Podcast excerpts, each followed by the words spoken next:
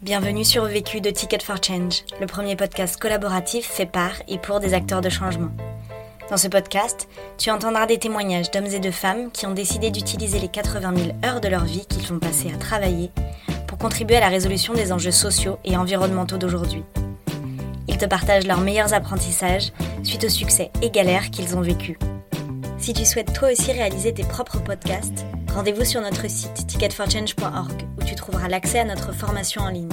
Et si tu apprécies Vécu, n'hésite pas à nous laisser un commentaire et une pluie d'étoiles sur Apple Podcasts. À jeudi prochain et bonne écoute. Je n'ai qu'une question à vous poser. C'est quoi la question? C'est quoi le problème? Vécu À chaque galère, des apprentissages. Vécu, des retours d'expérience pour gagner du temps et de l'énergie. Hervé Knecht, j'ai 66 ans. Je suis un entrepreneur social puisque j'ai créé, donc il y a 26 ans maintenant, le groupe Altereos, qui est une société coopérative d'intérêt collectif. L'idée au départ, euh, à l'époque, c'était trouver un espace entre les structures médico-sociales ESAT, CAT, et l'entreprise pure et dure. Je trouvais que pour des personnes handicapées, une espèce de double peine si vous n'étiez pas suffisamment handicapé ou trop. Et donc c'est comme ça que nous avons créé cette entreprise adaptée à l'époque qui a connu aujourd'hui un développement tout à fait Alors aujourd'hui, au total, c'est 480 salariés. L'entreprise adaptée, donc la société coopérative d'intérêt collectif, qui est la plus grosse de France, comprend à ce jour 350 salariés. Plus deux filiales, une entreprise de travail temporaire d'insertion, dont 100% des intérimaires sont des personnes handicapées, donc aussi très original. Une petite entreprise d'insertion de 20 personnes. Et également, euh, entre les cadres de l'entreprise, nous avons créé notre propre association. Et le soir, après le travail, on gère notre petite ESAT de 15 places. La question. Comment gérer une reconversion totale quand on a 250 salariés et qu'on n'a pas envie de licencier? Le vécu. On s'est retrouvé à un moment donné avec des marchés qui, qui se cassaient la figure, carrément. Plus de trésorerie, plus de chiffre d'affaires. Et là, on a euh, procédé grâce à un client, on y reviendra, euh, France Télécom, qui nous a fait confiance. On a décidé, euh, en quelques temps, en, allez, en trois jours de temps, de prendre la décision de reconvertir cette entreprise. À l'époque, 80% de l'activité était industrielle, classiquement, du conditionnement, du tri contrôle qualité textile, etc. Et euh, un an après, 80% de l'activité est devenue tertiaire sur les métiers de la numérisation, centre d'appel que nous avions déjà, numérisation, scannérisation, gestion de documents. Cette reconversion, bien sûr, avec les mêmes salariés, sinon ça n'a pas de sens. Donc des personnes qui se sont retrouvées en souliers vernis avec un col blanc alors qu'ils étaient en chaussures de sécurité et bleu de travail. Donc c'est une aventure absolument passionnante. Aujourd'hui, l'entreprise marche toujours. J'ai passé la main il y a maintenant quelques temps. Et je suis très jaloux parce que mon successeur, Sylvie Chenel, a fait l'année dernière la meilleure année depuis la création de l'entreprise. Premier apprentissage. Pour moi, le premier des apprentissages, c'est faire confiance. Tout s'est créé sur la confiance. Si vous ne croyez pas dans la capacité de votre équipe à se transformer, il ne faut pas le faire. Si votre équipe ne croit pas dans votre capacité de réussir, il ne faut pas le faire. Si votre client, puisque à l'époque c'est France Télécom qui a dit allez, on part dans le bateau avec vous, si votre client ne croit pas dans votre capacité à gérer l'ensemble de ce courrier national euh, au bout d'un an euh, sur des métiers que vous ne connaissez pas, il ne faut pas y aller. Par contre, une fois que vous avez cette confiance, c'est vraiment tout est possible. C'est la vraie confiance, quoi. La confiance, c'est dire que on ne sait pas si on va y arriver, mais on est ensemble en tout cas, et on fera tout pour y arriver. Donc pour moi, c'est cette notion-là qui est, à mon avis, la plus importante. Je crois beaucoup dans la capacité de la nature humaine à se transformer, et on l'a fait avec des gens éminemment fragiles. Et pour moi, la fragilité, c'est pas une tare, c'est une caractéristique de la nature humaine. Et je crois qu'à la limite, c'est plus facile, entre guillemets, cette transformation au fond, en ayant tout à fait connaissance de nos capacités et de nos fragilités, qui nous a permis justement d'inventer de nouveaux, enfin d'acquérir de nouvelles compétences. Il y a beaucoup d'attention portée aussi. C'est pour ça qu'on l'a fait avec, à l'époque, trois formateurs plein temps. Des formateurs qui ont pris au fond ces, ces opérateurs qui n'y connaissaient rien dans les métiers numérisation, scannérisation, gestion de documents. Et on voulait, au bout d'un an, en faire, en faire des spécialistes. Donc euh, c'est là absolument ce niveau de confiance. Alors c'est vrai que les salariés, si c'était pas Alterios, euh, c'était pas grand-chose. Donc euh, il y a aussi, euh, les circonstances ont fait que tout le monde a dit on y va. Quoi, parce qu'au au fond, on n'avait pas de choix. Moi j'avais le choix de tout arrêter, mais eux n'avaient pas de choix, soyons clairs. Donc voilà où se situe cette confiance. Et elle se vit tous les jours. Elle va se vivre dans le regard, elle va se vivre dans la poignée de main, elle va se vivre dans la présence. Au fond, vous êtes dans cette entreprise, vous êtes un phare. hein. Les marins savent bien que le phare n'a jamais éclairé la mer. Les marins savent bien qu'il ne faut pas aller sur le phare, sinon on va se casser la figure. Mais par contre, le phare est indispensable pour savoir où on est soi. Donc c'était aussi, quand on demande à des collaborateurs de se transformer complètement, c'est intéressant de leur montrer qu'ils sont toujours eux-mêmes, enfin, qu'ils gardent tout ce qu'ils sont à travers ce phare, la présence du phare. On a eu des exemples assez passionnants dans la formation parce qu'il fallait trouver des nouvelles compétences à des collaborateurs pour lesquels on n'avait jamais été leur demander s'ils étaient compétents dans un domaine. Souvent d'ailleurs quand une entreprise recrute, elle recrute pour vous êtes technicien en informatique, je vous recrute technicien en informatique. Et finalement peut-être qu'on gâche les capacités de la personne qu'on va ignorer et si ça tombe elle est encore meilleure ailleurs. Ça c'est des choses assez passionnantes. On a besoin de gens derrière un écran d'ordinateur, on n'en avait pas, soyons clairs. Donc on a fait des petits groupes, notamment des anciennes couturières qu'on avait reconverties dans le tri-contrôle qualité textile. On a pris donc des, petits logiciels et on a fait des tests pour voir comment elles se débrouillaient avec la souris, parce que c'est pas simple. Vous avez une souris dans une main et il y a une aiguille qui vous répond en face. Et puis on, s'est aperçu dans le groupe qu'il y en avait, allez, sur, sur six, il y en avait deux qui n'avaient jamais touché une souris dans leur vie et qui avaient une dextérité incroyable. Et en fait, on s'est rendu compte que celle-là était d'ancienne couturière. Au, fond, elles maîtrisaient une aiguille, elles se sont trouvées à maîtriser une souris. Quand on découvre ça, c'est du vrai bonheur, parce qu'on se dit, tiens, des anciens acquis deviennent des nouvelles richesses. Ça, c'est des, grands bonheurs lors de cette reconversion, c'est sûr. Et aujourd'hui, c'est les meilleurs. À chaque consigne, elles vont deux secondes plus vite que les autres. À la fin de la journée, moins de stress, euh, performance meilleure, euh, la vie belle. Deuxième apprentissage. Alors c'est vrai que dans la gestion de cette reconversion, il faut bien sûr l'interne, mais il y a aussi l'externe, c'est-à-dire que euh, la communication, bien évidemment. C'est-à-dire que forcément, ça c'est assez vite que vous êtes mal. Il faut gérer euh, les banquiers. C'est jamais dans ces moments-là que les banquiers vous, vous entourent. Et là, donc, euh, organisation d'un tour de table, que je, sous-traite avec un ami responsable de Noractif, euh, parce que je ne suis pas en capacité, enfin, c'est compliqué pour moi. On y associe bien évidemment la direction du travail pour aussi sécuriser les banquiers. J'y associe mon client, qui était France Télécom, parce qu'il faut, faut, bien voir la situation dans laquelle on est. Je veux dire, mon client, France Télécom, accepte que je lui fasse une facture le 20 du mois pour lui mettre au facteur le 25 pour faire les salaires le 30. Ça pendant un an. Donc on imagine le stress tous les mois pendant un an, en espérant que France Télécom, la grosse machine France Télécom, ne prenne pas du retard dans la signature de la facture. Donc tout ça, c'est, c'est la gestion de l'extérieur.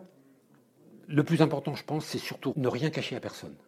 Alors, je ne vais pas dire à l'ensemble des salariés la situation financière dans laquelle on était. On ne va pas mettre du stress, surtout qu'avec des. Il y a des gros zéros, forcément, dans une entreprise de 250 personnes. Donc, pour eux, ça ne représente rien. Au contraire, ça peut être source de stress. Mais par contre, ne rien cacher, ne rien cacher, à ses banquiers surtout pas. Il faut gérer des, fournisseurs, parce que vous avez, besoin de matériel, vous avez besoin d'électricité. Comme vous partez sur des nouveaux métiers, ben, il vous faut des investissements, c'est clair. Euh, on ne les a pas trouvés tout, de suite, mais on a trouvé on a trouvé du leasing, un type qui nous a fait confiance, et on a racheté plus tard. Dès que dès la reconversion, on a investi immédiatement 1 500 000 euros en informatique notamment. Donc c'est tout ça au fond, euh, tous ces extérieurs qu'il ne faut pas négliger. Dans ces phases-là, il y a vraiment de la communication à gérer. Et dans ces moments-là, je crois qu'il n'y a que le patron qui peut le faire. D'abord, il n'y a que lui qu'on va entendre.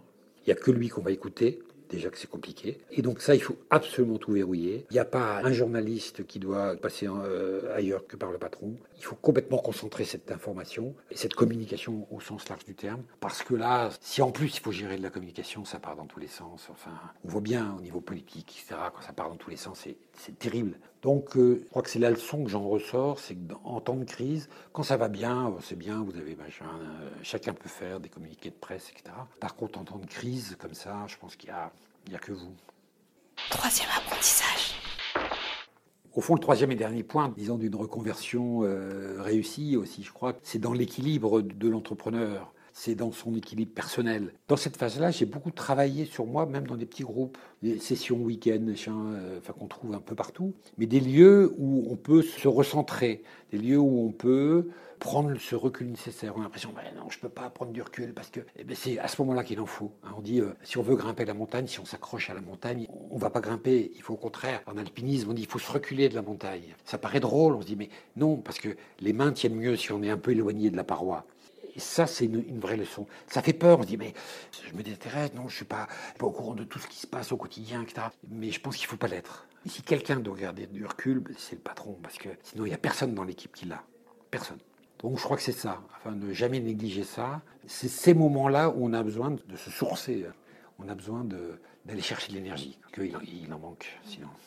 Donc il faut se retrouver dans un équilibre, c'est absolument indispensable. Et là, il faut aller chercher des, réseaux, il faut aller chercher des bonnes oreilles. Moi, je vois, je rencontrais relativement régulièrement. J'en cite deux. Il y a Étienne Vibo, qui est une grande figure entrepreneuriale du, Nord. Je cite Éric Derville de Noroto, qui sont des gens. Euh, je décroche le téléphone. Euh, Éric, est-ce que je peux venir te voir? Il me dit oui, passe cet après-midi. quoi. Et on passait une heure ensemble et il dégageait du temps pour se voir. Et c'est. Euh, c'est il vous dit pas ce qu'il faut faire, mais il croit en vous croire en ses euh, collaborateurs, ça consomme. Donc il faut aussi quelqu'un qui, de l'extérieur, croit en vous. surtout ne pas négliger ça. Et vous pouvez le faire qu'avec des gens entrepreneurs eux-mêmes.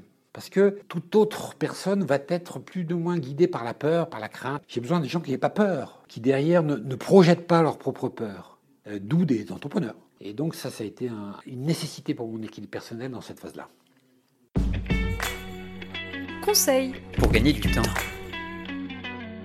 Je pense que pour gagner du temps, il faut savoir en perdre. Vous ne pouvez pas gagner du temps sur le temps. Le temps, c'est c'est constamment un choix. C'est-à-dire que vous avez toujours quelque chose à faire.